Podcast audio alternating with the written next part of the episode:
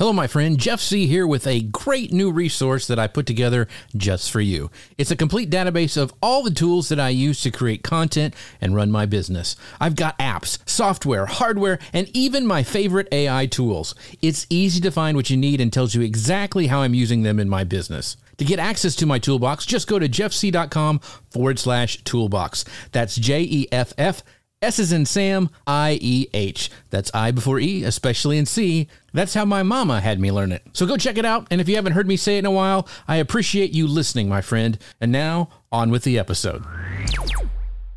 Keeping you up to date on the world of social media. Industry experts, innovators, creators, storytellers, and the latest social media tools, tips, and tactics. This is Social Media News Live. Hello, folks. Welcome to Social Media News Live. I'm Jeff Sieh, and you're not. And I'm Grace Duffy, and this is the show that keeps you up to date on the world of social media. And today's the day we invited Andrea Vahl to join us, and she's excited. You were here for the pre show, you heard about this excitement about advertising on Facebook and Instagram again. And Andrea has seen a lot of improvements with Facebook and Instagram ads lately, and she's excited. And she's going to share that excitement with us. And so we invited her to tell us why. We've also come to learn about how to get your ad campaigns to perform. She's got a lot of content on her blogs about how to do this processes. We're going to dig into those a little bit today so that uh, your campaigns can get up and running faster, easier, and more cost effectively again. And if that's what you're interested in doing, it's like our friend here, Jim, you've come to the right place. And then with reports heading into 2023, telling us that businesses were looking to diversify their social media spend, Andrea's here to get us pumped about Facebook and Instagram ads again. So, Andrea, how are you today? I'm good. Thank you so much, Jeff and Grace. It's exciting to be here again. It's been a while, and thank you for inviting me back to your sh- show. And and uh, just I'm excited to talk about Facebook ads because, like I was saying, they are performing better than they have in a long time, and I'm seeing better tracking, better optimizations. Facebook, I think, has really gotten its act together in terms of the type of learning it's able to do, the way your ads are served, and um, it's it's not less confusing. I will say that it's still confusing right. to set up a, a, a, good ad campaign, but it's very, very possible. I'm getting uh, opt-in costs for some clients like as low as fifty cents. Back, wow. you know, I hadn't. It, it's like crazy uh, to see that wow. kind of opt-in cost again um, for some of my clients, and um, and even clients long long performing clients that are getting like lead costs of like half of what mm-hmm. they used to be even like six months ago. So it's really, really beautiful. Well, so, we've got a ton of questions for Andrea. Jeff right. and I wrote, but uh, everyone yeah. in the audience, please drop your questions in. You're the ones running Facebook ad campaigns and Instagram ad campaigns. So talk to us about what are your pain points, what are your questions, and we will bring them up on the show. We've got a ton of stuff to get through, but we yeah. uh, want to prioritize you and what you want to know because we are here for you, audience. Yes, and by the way, I want to introduce you to Andrea because, as you can tell, she's super smart about all this stuff. I, she's been doing it for years. She she knows the confusing lingo that Facebook and Meta is, but uh, she is a Facebook and Instagram ads expert and is the co-author of Facebook Marketing All in One for Dummies. And her newest book is Facebook Ads Made Simple. She speaks and trains all over the world and has managed over six million in ad spend for her clients. Uh, she's also a stand-up comedian, which is uh, it's just she's she's just funny. So she, she you love her. And you can learn more at andreavahl.com. And her latest passion project is the Late Starters Club podcast, where she shares inspirational stories of those above a certain age who decided to go for their dreams. So it's an incredible podcast. Make sure you check it out. Make sure you give her a rating and review because it really does help podcasters out and share it with your friends because uh, it's kind of a newish uh, podcast. So go check it out, listen yeah. to it, give her a rating and review, and she'd uh, and we'd all appreciate it. So Andrea, thank you for being here today. Yeah, thank you. Thanks for the shout out to my podcast. I have been loving my podcast too. It's super fun. Just started in October and it's been amazing. So that's great. And yeah. Fun to see you at Pod Podfest last That's week. right. And the podcast will be coming up in your neck of the yeah. woods. So I'm excited about yeah. that. I'm also excited about our friends who sponsored the show, Ecamm. So you can find out more about them at socialmedianewslive.com forward slash Ecamm. Uh, I don't know if you know this or not because I've talked about it all the time, but it's really easy to create a podcast with Ecamm because you have the separated audio tracks. Uh, makes it really easy. That's what we do for our show. Uh, and if you have a Mac, it's a no brainer uh, to get the software. If you have any questions, you know, shoot me an email or comment under the show, and I'll do my best to answer. And if I can't, Ecamm has an incredible community where they can a- answer your questions. We've talked about their community here in the past. They're just spectacular. And 4.0 just rolled out, which is incredible. It now doesn't just do isolated audio tracks, it does isolated video tracks if you have Mac Silicon, which means I have separated, like I have Andrea separated, I have Grace separated, and I can repurpose it on all the TikToks and all the things because it is so amazing. So uh, make sure you guys to go to socialmediaslive.com forward slash ecamm and check them out. All right, Grace let's get going because I know Andrea's got to leave right at like right at the end. So we gotta. We okay, gotta we're gonna we're gonna pick her brain. So- Yes. Yes. So Facebook and Instagram ads in 2023, despite frequent controversies, countless reiterations, profitability challenge, and privacy battles, Facebook still remains a marketing powerhouse. It's one of the founding platforms that continues to survive, and it's better than ever. So tell us, Andrea, what is exciting you about Facebook, Instagram ads? We covered this a little bit at the beginning, but here Yep. for the podcast audience, tell us what is excited, what is getting you excited about them? Yeah, so the the the performance has improved quite a bit with Facebook ads and Instagram ads. And that is because Facebook has gotten better with their machine learning, their AI, and if you have the Facebook Pixel installed, you're going to get better results on your ads. And that's always been true, but during that period where Apple iOS rolled out uh, and messed everything up, it was just really, really terrible. And Facebook has finally gotten things back dialed in. And what I'm seeing work right now much better is wide targeting in a lot of cases. So wide open targeting with like very few keywords or or pretty broad, broad keywords with large audiences. And I used to never recommend that. I used to always say, hey, dial in your interest, put your keywords in there, you know, dial that in to your customer avatar. And right now, what I'm seeing is put some, you know, put some demographic boundaries on it. Obviously, if you are working with only women in the 35 to 55 year old range, you want to put that boundary on it. But otherwise, you can think about keeping a lot of it wide open or pretty wide keywords. And Facebook has taken away a lot of keywords actually that used to work really well and and even some that I don't know why they took away, but they did. And so now now we are left with wide targeting. Um, wide targeting is oftentimes outperforming lookalike audiences from what I've seen. So um, and sometimes you have to recreate the lookalike audiences from from where they were at before. I'm just noticing some weird glitches that are happening there. Uh, so what that leaves us with is we don't have to focus as much on the audience targeting. We can focus a little bit more on the creative targeting. So that's a cool thing because that's going to save us money and hopefully get us better results and allow us to dial into that creative that's performing best. Awesome. So uh, we have a question like right off the bang, and, and I love it. Keep your questions coming because I want to, you know, I always say this is like free consulting for us because y- your questions are what I need. So um, uh, Vena goes, one of the biggest questions I get from new clients is what is the minimum ad spend that will work with the Facebook algorithm? So you're talking about kind of doing this broad net. Like how much do we Yep. need to start spending before we can really kind of dial it in and, and like, you know, really optimize? Right. So that is a huge question.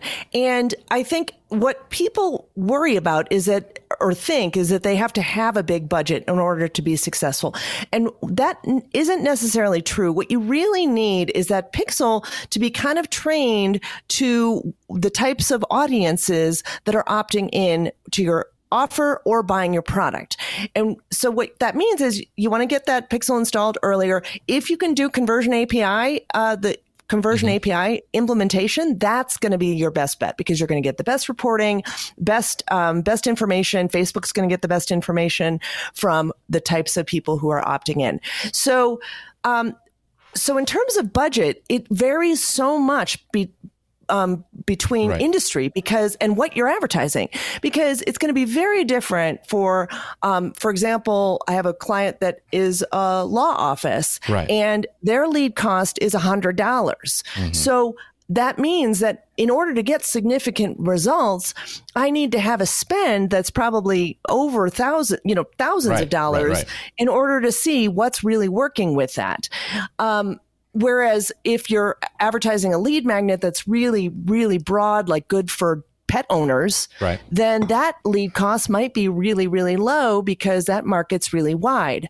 So so you have to kind of get a baseline for yourself and understand from there what how significant the results uh, need to be for you to feel good about making a decision about what is really working for you.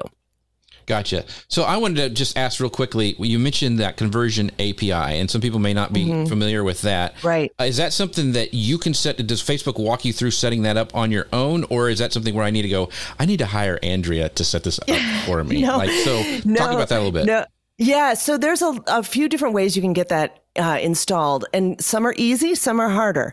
So uh, the easy ways is sometimes your the the tool that you're using has a very easy integration. If you're using something like Shopify, that is a very easy connection point. Um, Facebook walks you through it very easily in their integration partners in the events manager area in your ads manager. So that would um, so if you have WordPress, you can do it very easily. Um, it has some other partners that are easy to integrate with.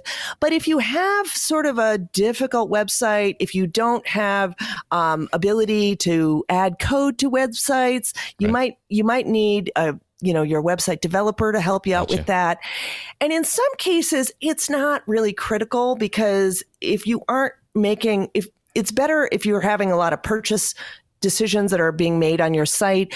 Um, if you're like a realtor or something like that, where you're just sending them more for maybe lead generation, Mm-hmm. you know, you a lot of times then the Facebook pixel will suffice in that tracking. Gotcha. Gotcha.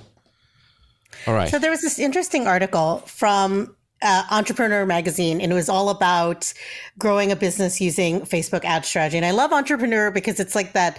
It, to me, it's almost like the everyman's, every woman's resource for for business, right? Because it's not as the specific journals that we read for you know, our social media. So this is a quote from this article. It says, "Every ad campaign costs a percentage of profits. Of course, the cost should be account. Uh, it should."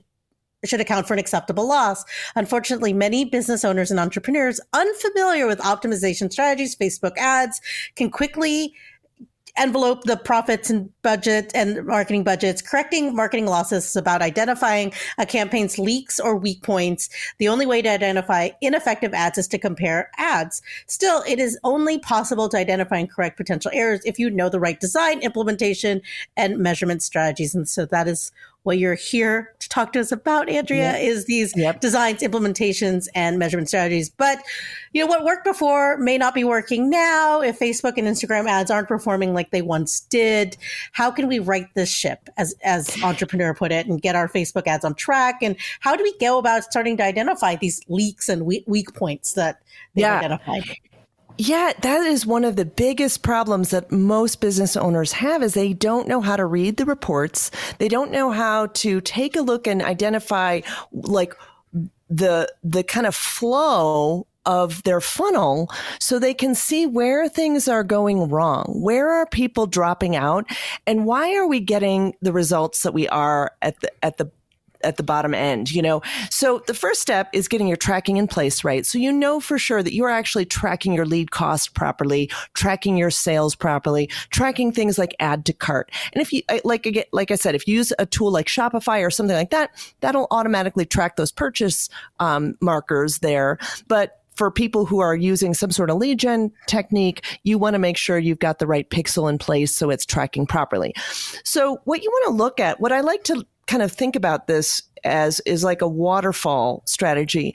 Like and the first part of that waterfall is your your CPM, your cost per thousand impressions. So, you know, if your CPM is high, like because that's what Facebook uses to bid basically. Um, if your CPM is really high, that's going to trickle down to the rest of your results. So it's going to be really hard to get a great lead cost when it costs so much to show your ad to a thousand people, right? So if it's costing like fifty dollars or hundred dollars to show your ad to a, a thousand people, you know, and only 1% of those people are opting in, you're going to get a high lead cost. So looking at your stats and being able to analyze them is a big, big step. And so for those business owners who are looking to advertise on Facebook, you need to get the right training or otherwise you're just flushing a bunch of money down the drain. Right, you know, right. you, you just, you know, you might as well either pay someone to do it right for you or understand that you've got to get the right training. And I definitely suggest even if you pay someone, you still get the training so you know exactly what's going on. You can read those reports yourself.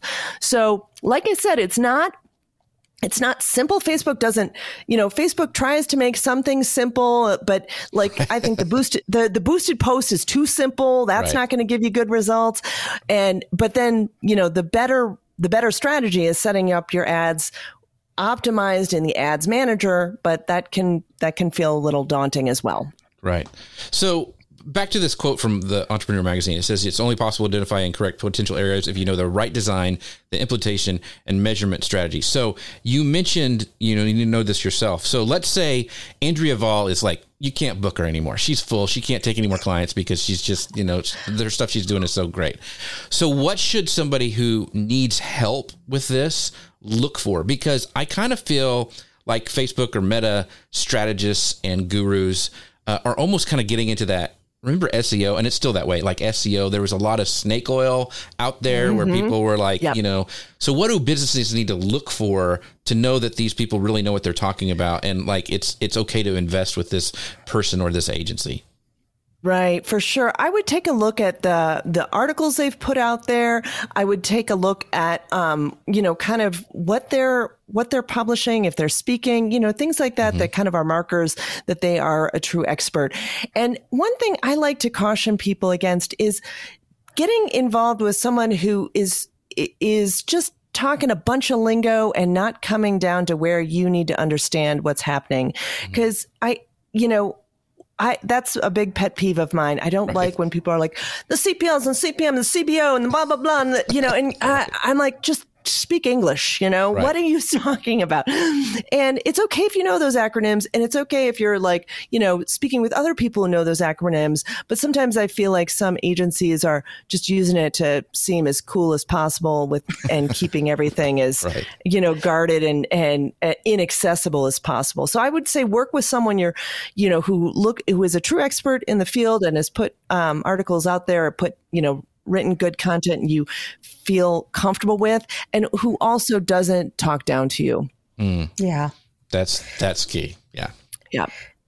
So, big thing for people following the news out there is that there's a sense of things like the iOS 14 privacy up data privacy measures from Apple, EU restrictions, and then, then internal changes within Meta have made performance marketing's job, performance marketers' jobs a lot more difficult because this yep. is kind of just what's out there. This is the news. We don't yep. always listen. They, I don't think they always have the proper context, but tell us real time, real world actual someone that's digging in the ditches and building those trenches. Could you tell us what it's been like for you and your clients and what adjustments have you had to make to accommodate for these big scaries? Yes. And the huge thing here is attribution, right? People really want to know that their ad campaign is working and what, what is working in their ad campaign. And it's, you know, it's a whole different world than it used to be when you'd like buy a something in the buy an ad in the yellow pages or put up a billboard and you'd be like well hope that works you know mm-hmm. it's like right. it's like now everything is so nice and trackable which is sometimes good and bad right because we are losing we've lost some tracking but there is this modeling that Facebook is doing to get better. And I've found actually that the modeling is doing pretty well. And that's why um, I think Facebook is, is Im- improving in their results. So what I would say is really understand like how you are going to track that those actual results. And so th- that can come from a whole different funnel separate from organic, right? So you've got the ads going to their own landing page and the, you know that the only way someone is getting into that funnel right. is from the ads. You're not sharing that page with anyone else. It's being uh, tracked separately in the back end of your email system, your CRM. You are, um, you are then tracking what happens to those leads. Are they opening emails? Are they buying stuff? Are they, mm-hmm. you know, are they reaching out? Are they active? Um, and and so that's a really good way to track. Um, and just making sure you're tracking in your own system as and not leaving it just to Facebook to track. So how are you going to do that? Could be tagging, could be UTM codes, it could be, you know, and that's those are the Google right. really long Google links mm-hmm. that, you know, push push that information back into your data database so that you can say, hey, where did that person, that contact originally come from? We're going to look at that that that that tag or that you know whatever we've pushed in there to see so we can say yeah for sure and that's one thing um, like i'm doing with realtor clients for example where they're able to then track hey we got 12 deals for sure from our ad campaigns last year and we know that that resulted right. in x amount of business so we know that our, we're profitable and that's what the name of the game is here because it's not just a money drain that you want to just keep right. you know hoping yeah. yeah hoping that it's going to work so, um, really quickly, I wanted to go back to a comment. Chris Stone goes, uh, DBA, death by acronyms. See what I did there? I did see that. um, but so, one of the things in kind of that same vein is, you know, I know, especially with you, I know you've trained clients in the past, and now this like fire hose of like the Apple stuff got turned off, you know, where you can't track stuff. So, how should we, as the business owners or users, like change our targeting and measurement goals in light of those changes? Like, what should we, you know, before it was kind of easy and you could, you know, look and see. Yeah. How should we readjust what we're thinking and like knowing that some of those that those data points are going to be there? Like, what do you tell people? Like, okay, this is what you really need to look at now, and right. you know, to measure success. Right. So I think it's it comes back to I don't think this part has changed dramatically. I mean, obviously we've got different measurements in place, but I think always with our marketing and what people don't always do is to really understand where their where their cost per acquisition is or how much they can afford to spend on acquiring a new lead or new potential client. And so you know, it's going to be a function of how much, what are your conversion rates to buying that certain product? What's your product point, price point? So if you have a thousand leads come in and 2% of those leads buy, you know, you're going to get 20, right? Am I doing my math right? No. Never do 40, math on live 40, TV. Never, I ever. Know.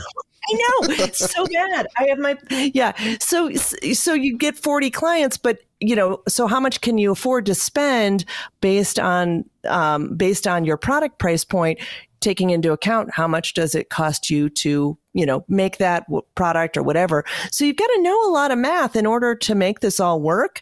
And and that's where i think marketers get a or businesses get a little tripped up is they're not tracking some of this stuff in the the level of detail that it really should be tracked so that they can make good marketing decisions on how much they can spend on each ad campaign. Mm. That's good. Yeah. Being, I mean, even if it's something as little as like yeah. you were saying, as doing, learning how to do UTM codes where you can track it, like uh, that, like yeah. the landing page, that can give you a huge insight of just yeah. something simple like that. So, right. And right. And, and just doing like, even just doing a small test, like saying, okay, we're going to test this particular funnel. We know that when we send Facebook traffic there, we're getting like, say, $10 per lead. Um, and then, you know, 10% of those people go to mm-hmm. go on to the next page and then you know and just really like spending some time seeing how people progress and then finding out hey why didn't you buy or whatever right. it might be and and seeing if you can improve those numbers in you know in a small way because if you're tracking all the way through the funnel you see a lot of people drop out at the add to cart what does that mean you know and right. how can you improve that experience mm-hmm. those are all great tips we have a great question here from our friend Chris Stone. Mm-hmm. He says, "What do you say when client to clients who are distracted by all the new shiny objects in advertising? We're talking about AI tools. We're talking about Chat GPT, and and then get them intrigued or excited about Insta or yeah. Facebook ads again when it just seems so old school. Because guess what? Yeah. Facebook is tried and true. So it seems old school when there's all the and we had a question earlier we kind of skipped over it but it was just like there are a lot of also a lot of advertising options like oh, yeah. tiktok and and you mm-hmm. know the, yep. all the newest things right so how do you yeah. get them into facebook Yeah. So what you tell them is you'd be like, okay, here's what we're gonna do. We're gonna chat GPT your TikTok ads, and then we're gonna, you know, we're gonna we're gonna make a reel, and then we're gonna go, you know, right. go out. no, um, we're gonna go on Reddit, and we're gonna, yeah. Um, so so the the reality is, I mean, I think what you really have to, um, I think it does make sense to diversify and test for sure. I'm advising all my clients to do that. I'm advising people who are running ads for clients to diversify and test. But the reality is, Facebook still has close to almost 3 billion monthly average uh, daily users or monthly users. They just surpassed 2 billion daily users, far more than TikTok, Reddit, all those all those sites. So, I mean, I think it makes sense to test and why not do a little a little test on I'm testing I'm going to be testing Pinterest here, Pinterest ads this weekend. Mm-hmm. I'm going to be testing some TikTok ads coming up. So, it does make sense to test. I'm te- I'm running Google and YouTube ads as well and seeing, hey, where are we landing with these costs? And a lot of times Google's driving super cheap traffic, but Facebook's actually driving the leads. So, you know, that's that's what you have to track, and um, it's just a matter of how how much the client wants to fractionalize their budget. Mm-hmm. Yeah. And, and, and, if they don't have a big budget, that's the other thing too. Sometimes they're like, I got a hundred dollars. I want to advertise on all the platforms. I'm like, no, that's that don't work. Yeah. I, I well, I think that the thing is testing and things change. That's the other thing is, is that's one, yeah. you know, we went back to like, how do you know a guru is like really somebody you should invest yeah. in? And it's like that they're testing stuff. They're not just sitting there going and, you know, just regurgitating stuff from, you know, 2008. They actually are going mm-hmm. and, and trying new things. So, um, mm-hmm. um, so let's see. Let's go. Let's go ahead and move on to the next section because I want to make sure we have plenty of time for this. Great. So we're oh, going to yeah. talk about these these structuring Facebook ad campaigns because it has changed a little bit. And I, you know, Andrea, as you can tell, she tests things. She dives in. She's doing all these different things for different types of clients. So I really want to dive into the best way to structure these these campaigns. Absolutely. And you had a really great article on your site, Andrea. It was Facebook advertising, how to structure your Facebook and Instagram ad campaigns, actually. So uh, give us the overview of this on our show today. How should businesses structure their ad campaigns to maximize on returns, which is what we're all interested in doing? Yeah, and and one thing that is definitely that definitely happens with Facebook is sometimes they give you bad advice. Shocking. um, what?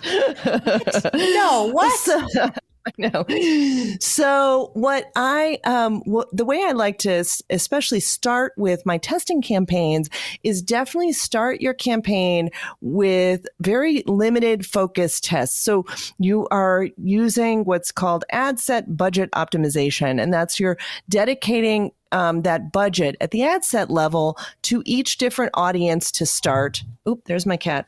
Oh. I didn't shut the door. Cat video. I know, cat cam. um, so you're structuring your ad set budgets with their own budget. It might be like, say, $10 a day, and you're mm-hmm. testing each different audience. Maybe you have three different audiences you're testing at $10 a day. And then below that, you're using the same exact creative, same exact image, same everything. So that at the end of this, like say four to five day period, when you're running that test, you'll know which audience is, is performing the best. And you might test like, let's go totally wide. Let's go a lookalike audience. And then maybe let's try interests, a few interests, like, but also fairly wide too, and see which audience does the best um, during that time. Now, your budget's going to depend a little bit on, like, again, your opt-ins, what you're advertising and stuff like that. But um, that's a great way to start.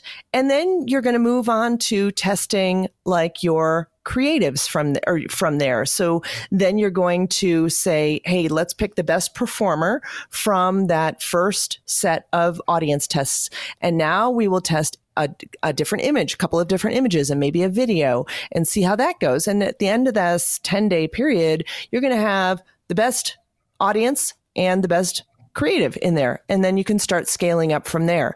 And and I am a lot of times still scaling in an ad set budget optimized uh, campaign where I'm just adding to that budget. I'm just, you know, scaling mm-hmm. that vertically up.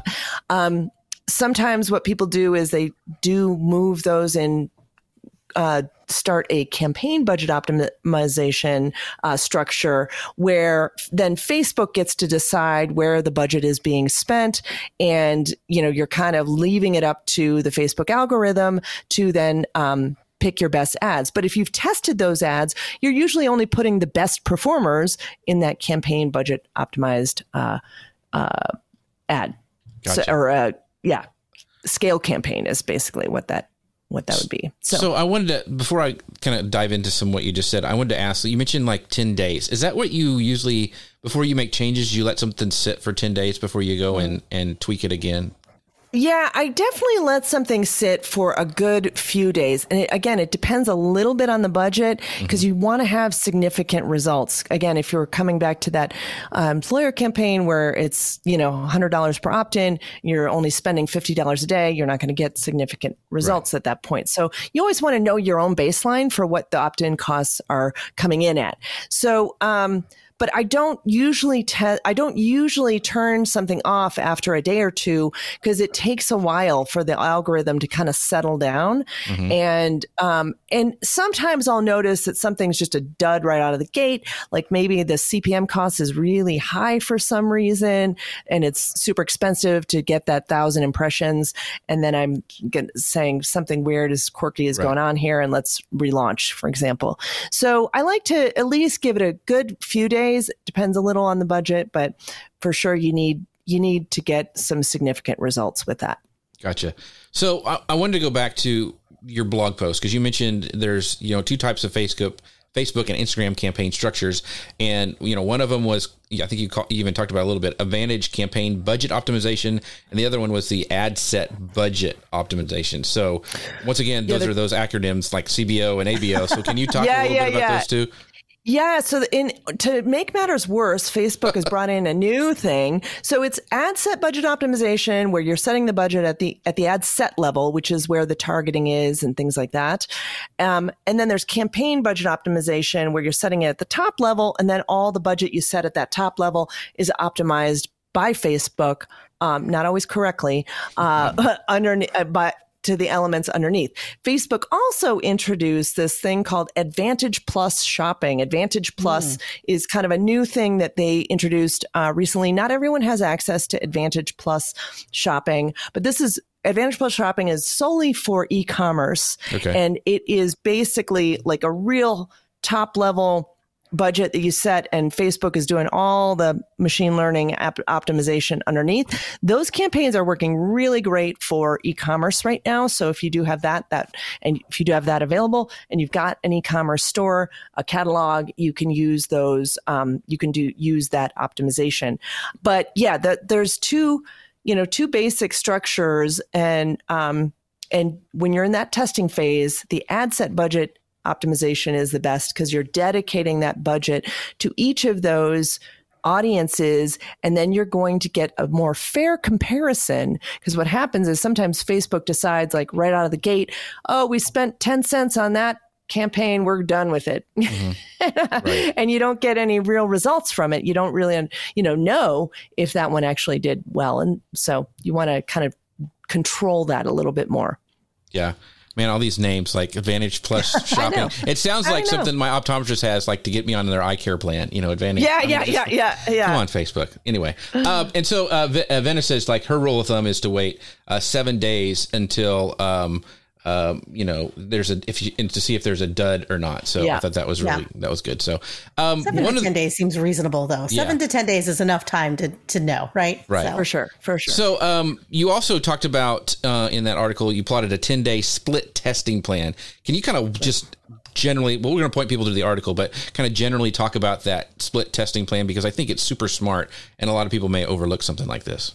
Yeah. So what happens is that people test like one or two things and then they're like, well, Facebook ad, ads didn't work for me. Nope. uh, you know, or they're setting the campaign up incorrectly and they're putting all the images and all the, and changing like a bunch of different things all at once. So you want to approach your, your testing plan very systematically. And so what that is, is dedicating that budget to each audience, like say, just as an example, $10 a day to each audience if you were, you know, and then you really know which audience at the end of that time period worked well. Um, and like if you did, you know, yeah, so it's just a really systematic, structured way to test. And it often takes lots of different images in order to get a winner. Like sometimes I'll have this huge difference between one image and another image. Um, one will be like $12 per lead, the other one will be $3 per lead. And so when you can get like, you know, whatever that is, 60% better results. I don't know, math. Mm-hmm. Oh my God, why am I still trying to do it? but um, when you can get that kind of improvement in your results and be able to scale that up, that's where you can really find what's working. And you want to change, you want to also pick very different things to test. Because sometimes people are like oh i'm going to vary the color of this like banner. And i'm like mm-hmm. no you want to test like something that is big text only ad big you know you you in a big picture or maybe a stock image and like something else or are you know they're like really test different looking uh, images in order to give yourself the most information about what's working what can work gotcha. Um, so and i said her name wrong. Vina sorry vina. Uh, she goes it seems like brighter images perform better. Yeah. And that kind of leads to my next question like how much money should we you know we our budget allocate to like this testing stuff? Like do we do we throw a lot of money at the beginning yeah. and then like bring it back down? Or, or how do you usually uh, run that? Yeah. So usually it's a little bit of like, what's your overall marketing budget? And if you don't know that, sometimes it is like, uh, you know, based on the product price, like how many mm-hmm. products do we think that we can safely sell or s- that, that we could sell um, if we had this kind of results in the beginning? You know, if we knew that our lead cost was you know, $5 per lead. Um, and then the product cost was a thousand dollars. Like, how does that, you know, just doing a little math to figure out what your overall budget is. And then sometimes it really is kind of this iteration testing period. It depends a little bit about on like, do you have, is it like a launch where you have a hard deadline, you know, and you don't, you can't necessarily ramp up your testing for months. I mean, you might, you might start building up your leads with some different lead magnets for sure. But it's not like during that promotion period, you have a fixed endpoint. It's not like products always on sale. So, right. um, so I, you know, sometimes people have a rule of thumb of like 20% of your mar- overall marketing budget. You would lead, you would start with testing. I like kind of having this approach that you're testing kind of all the time. Okay. You know, yeah. you're, you're kind of like saying, okay, let's, we've got some winners here. let's take a look at the commonalities on what these winners are about. Like, could we add another image that is very similar to this one and get the same results and then lower our overall costs. So I did that just recently with a client where we noticed this picture, this darker image was actually working well. And it was um, just this dark image of a person in a hallway. And so I went out and found another dark image of a person in a hallway, kind of mm-hmm. very similar. And so we launched that, lowered our overall costs because wow. we now have two really good winners in there. So yeah. back back on that same. Sorry, Grace. I'm gonna. I, this is oh, fascinating to me. Um, so what do you think moves the needle more when you're testing? Is it changing out the images or changing out the copy? Yeah, I I've definitely uh, yeah, that's a hard one. I I don't test as as many variations of copy as I should. I mm. really I think the image is the bigger lever there, the bigger bigger right. needle mover, if mm-hmm. you want to put it that way. So I'm focusing a little more on images, but I just actually launched a campaign where we had some really different um, text. Although I, th- you know what, I think that was still the images there. Uh, so oh, I, you know, the images really make the biggest difference. So if you have limited budget, focus more of your attention on that rather than the nuanced copy. Right. I think you can always improve your copy and kind of refine it and, you know, test it kind of thing. But the images are the bigger needle. That's what's going to stop the scroll, right? That's what's going to get yes. people to like stop exactly. and like pay attention. Yeah. So I think that's really important because, you know, it, I mean, it depends on your client, but a lot of times they'll really focus on like, I got to craft the words perfectly and like, yes. just whip out the image. Okay. Cause it was a crappy yeah. image, right? You know? so know. anyway, uh, go ahead. Sorry, Grace, I interrupted, but you, you have the next No, one. absolutely. Well, I want to to skip to this part because I think it's very important. You mentioned this already about where you have a lot more you have you have a lot more leeway when it comes to creativity and testing different things. Mm-hmm. So the advice we always hear is create ads that don't look like ads. Easier said than done, I think maybe. Yeah. Uh, can you yeah. tell us what this means when it comes to Facebook and Instagram specifically? When it comes to our advertising, how do we create ads that don't look like ads? Yeah, I've been looking at that a little more, just especially because uh, I'm curious about it, and because you asked that you sent those questions to me, and I was like, oh, you know, I'm going to see if I can figure out what's working. So, you know, I went and looked at um, a lot of different. What you can do is that I love doing is you can go and see on any page what ads they're running. So you can go to any competitor page, any big page, any big marketer page, and you can go look at their page transparency sh- section. Sometimes it's on their about section, sometimes it's in the left column, and you can see page transparency, or you can just go to the ads library and do some searches too. Um, but you can go see what people are running and see what feels like it's working. You can't tell exactly what's working, but you can tell when an ad is working that because it's been running a long time. Mm-hmm. And unless the people just like burning money. I don't know. That that could be too. I don't know what they're doing. Um, but usually ads, big marketers are. You can see if they've run, been running an ad for a couple right. of months you know that it's working. And I've seen a mix. So um, the ads that don't look like ads are basically really casual images, something that looks like uh, like a you know I've seen like pictures of their baby, pictures right. of wedding pictures, and I'm like this wedding has nothing to do with what you're talking about, you know, but it did get me to stop the scroll because I was like, do I know those people? And then I'm like, no, this is an ad. This is, and I, I sort of get annoyed by it when it has absolutely mm-hmm. nothing to do with the, what they're actually advertising. Like if they're, you know, whatever advertising, you mm-hmm. know, digital marketing strategies with their wedding right. photos. I feel like that's a little creepy. Um, so, so you're using your baby to sell your products, but maybe. Yeah. Um, so the the other thing that I another um, thing that I've seen is really casual videos. You know, people for a long time talked about user user generated content. Right. So that would be like a really casual video of your client sitting in their car saying, "Hey, I love your product," or you know, or even you sitting in mm-hmm. your car, really casual. And I've seen those ads that seem to work really well. Um, I think I haven't done a lot of testing on okay, let's use a casual image versus one with right. with a lot of big bold text and bright colors.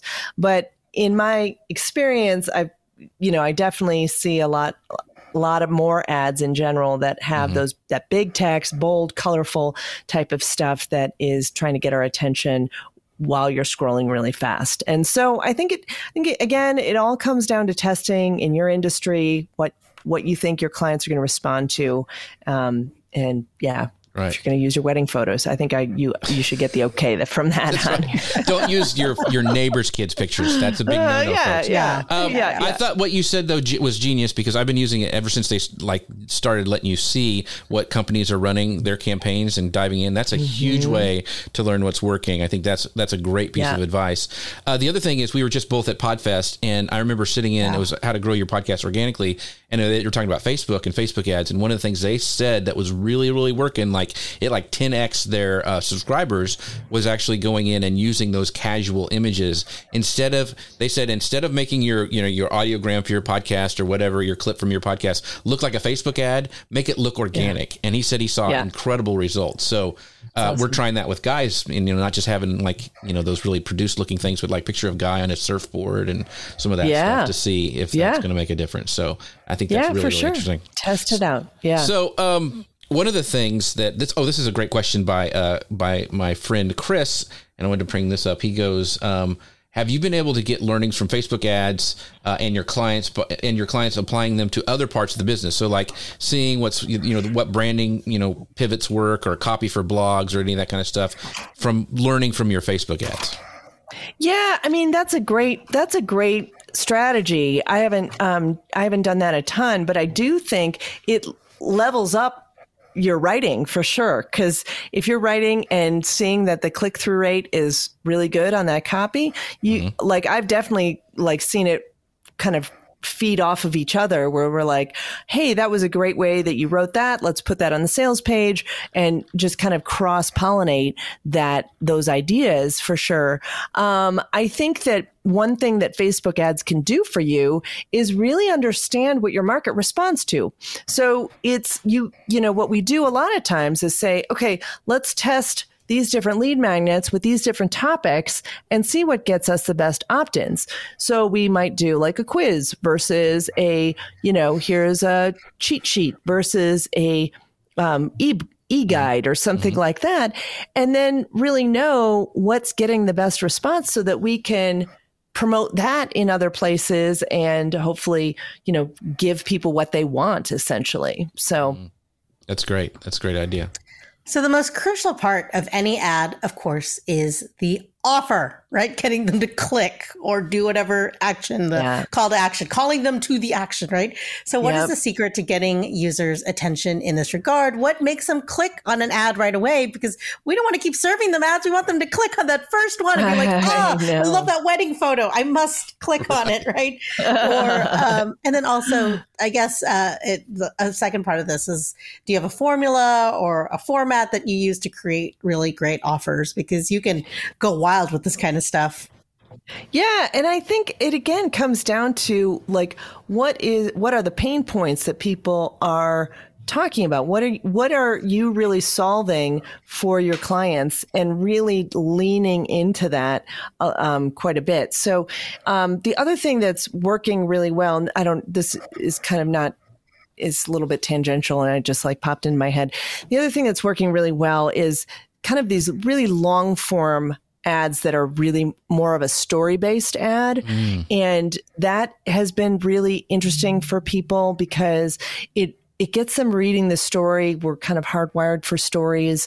And it could be a story about like your journey and how you came to offer this or what, how this helped you. Or it could be a really long testimonial story. So I've done both of those types of ads for, for clients. And um, and so that way, when they get to your landing page, when they get to your offer, they're already like a little pre primed. You know and so you want to um, you know get them excited about that offer to click over and give you their name and email address because i think for sure people are way more uh, picky about what they subscribe to where they you know where they're putting their information in. And so you want to look at that landing page conversion rate to make sure that that offer is good. So how many people are hitting that page and then how many people are then subscribing? And if you're doing your ads right you should see at least a 30% conversion rate for a free thing. Mm. So you may not see, you may not see like the price, the right price point because mm-hmm. maybe it's costing you a lot to get people right, over there or maybe they're not clicking through maybe um, but if you've got a good free thing you should see a good conversion rate on that and if you're not seeing at least 30% conversion rate you want to come back and say okay, could we test something else? Could we make this landing page better? Or could we make this offer more compelling mm. somehow? And what, what, you know, can we draw out more of the pain points? Can we draw out more of the transformation someone's going to get after they get our, get this thing? You know, what are they going to get from it? I think that's genius. I mean, especially like making sure your landing page. A lot of people neglect that, like, yeah, because you know, yes. they're coming from mobile or there's something like that. You, you really got to dive into the, the um, landing page. Unfortunately, we are like right at the end, like Andrea's got to run, but I it's, I mean, this is, you know, I could pick her brain for another hour. You guys have some, have had some great uh, questions. And, you know, uh, Avina says she goes, I'm a sucker for story ads. Like, yeah. So yeah, um, even diving into that, we could have a whole show just on uh, uh, Andrea talking about that. But I want to give Andrea enough time that you guys can find her, find out yes. what she's doing, all the stuff that she's offering, uh, her podcast, all this stuff. So, Andrea, uh, you take the rest of the time you need to talk about what you got going on and where people can find you. Yeah, thank you so much. This has been so fun. Thanks everyone to, for all your questions. Great questions coming in. Um, you can find me for most things, including some stand up comedy, over at AndreaVahl.com, A N D R E A V A H L.com. And that has my blog posts there. You can also get connected to my Late Starters podcast there, which is latestartersclub.com if you want to go directly there. And that has uh, some really amazing inspirational interviews and top tools and tips there as well for people starting something new and exciting in their 40s, 50s, and beyond. And then one other thing I'll just plug here next week on February 15th, I have a half day training on your Facebook and Instagram ads funnel. And that's over, um, it's on my events. Uh, uh, tab on my page, or you can find it at andreavahl.com forward slash half day workshop. Is that right? Half day workshop, I think. so make sure, I mean, go, go, you guys go over to, if you're, once again, if you're listening to the, on the podcast, it's andreavahl.com. It's A N D R E A V A H L.com. Make sure you guys yep. go check her out because she is amazing, as you can tell from uh, the show today. We've got some great comments. Uh, Gary says, such a great show today. I appreciate the wisdom. Gary, thank you for being here and your comment. Um, you uh, appreciate all you do for the show, Gary. And then Avina says, "Thank you so much for this. You're the best, Andrea. We love you." So all, she brought her fans with her. So appreciate you guys for watching. Thank you so much. Uh, let us know some shows that we, you would love us to do. What topics we talk about. We got um, media kits coming up at the end of this month because you guys asked for that. So let us know what we could do to help you guys out. As always, we appreciate you. We appreciate our sponsor Ecamm for making this show possible. You can find out more about them at socialnewslive.com forward slash Ecamm. Make sure you go check out Andrea's podcast, and we will see you guys next time. Bye, everybody. Bye, everyone. Social Media News Live.